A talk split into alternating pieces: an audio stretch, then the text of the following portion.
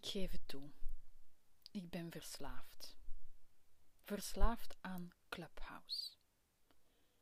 Clubhouse is een nieuwe speler in het al zo drukke social media landschap en sinds twee weken zit ik erop. En ik moet zeggen, ik ben verslaafd. Daarom dat ik beslist heb om deze podcastaflevering te wijden aan Clubhouse. Maar wat is Clubhouse nu? Het is een voice-only sociaal netwerk gelanceerd in maart 2020 en het bestaat uit virtuele kamers waarin mensen live in audio met elkaar praten.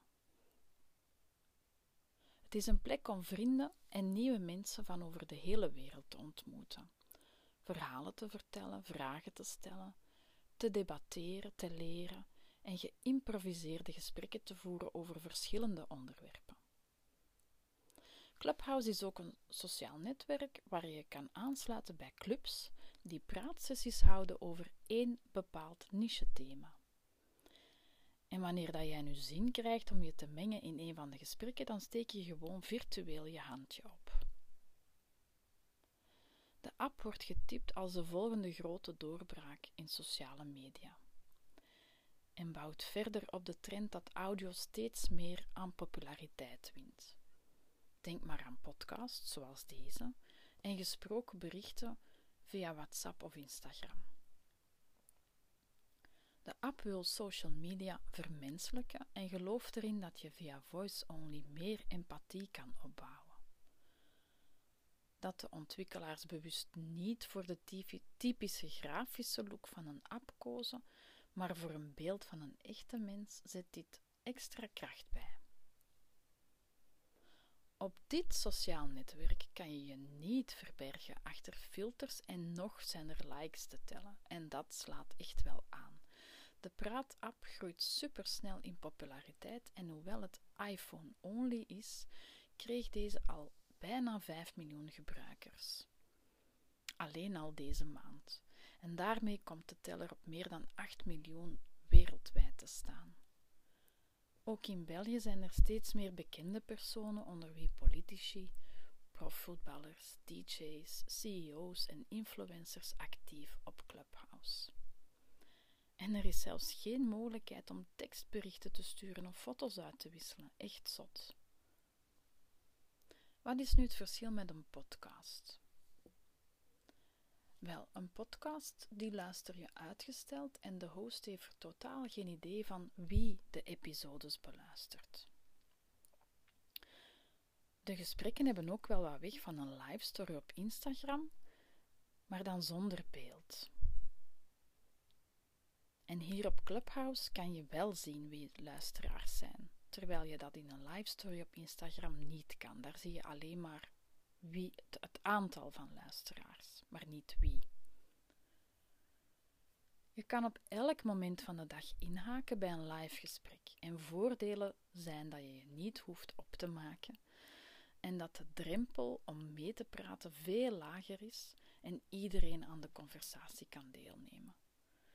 Wat tegelijkertijd volgens mij ook de grote valkuil voor de app kan worden. Ik merkte op dat er um, nog maar weinig quality control is en dat veel gesprekken een goede moderator uh, missen. En ze verlopen soms nog wat chaotisch. Ben jij nu eager om deze nieuwe app ook uit te proberen, dan zal je misschien wel eventjes geduld moeten hebben. Want toegang tot deze gloednieuwe app is immers uitsluitend op uitnodiging.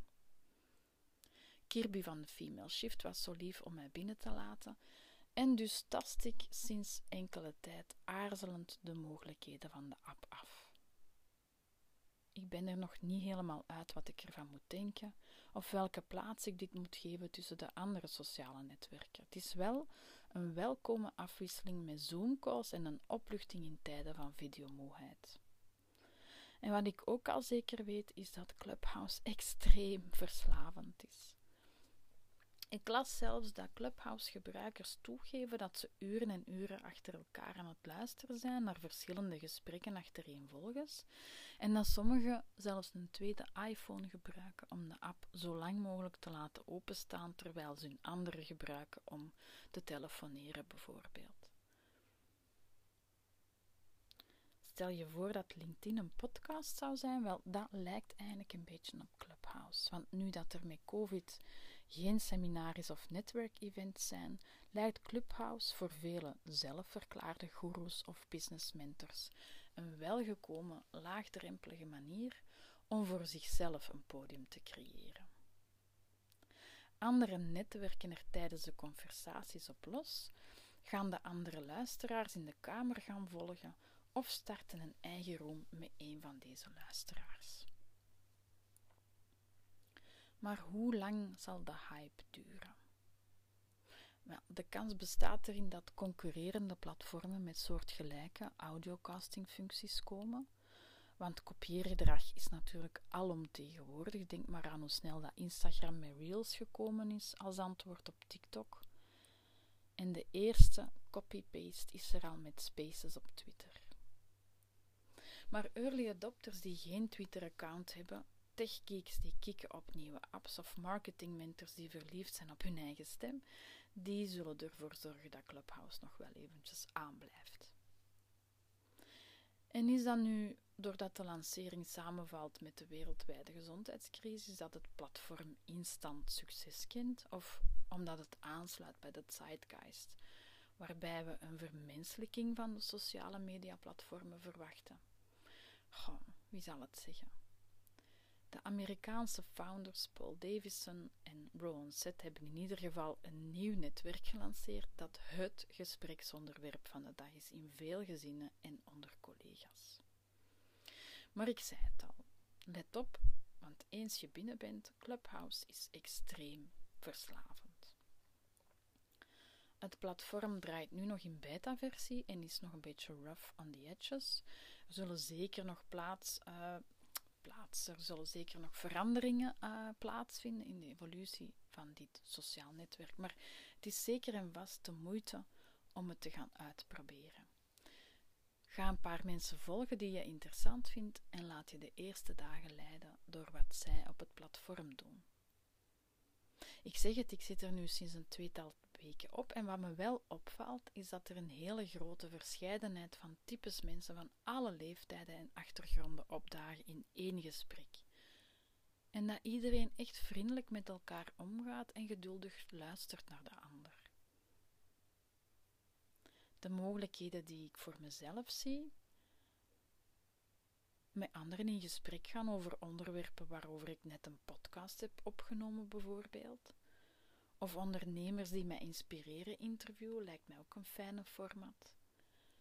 Waarom geen gesloten rooms organiseren die aansluiten bij de workshops die ik geef, of polls houden om meer te weten te komen over waarmee ik klanten kan helpen en waar precies ze nood aan hebben. To be continued.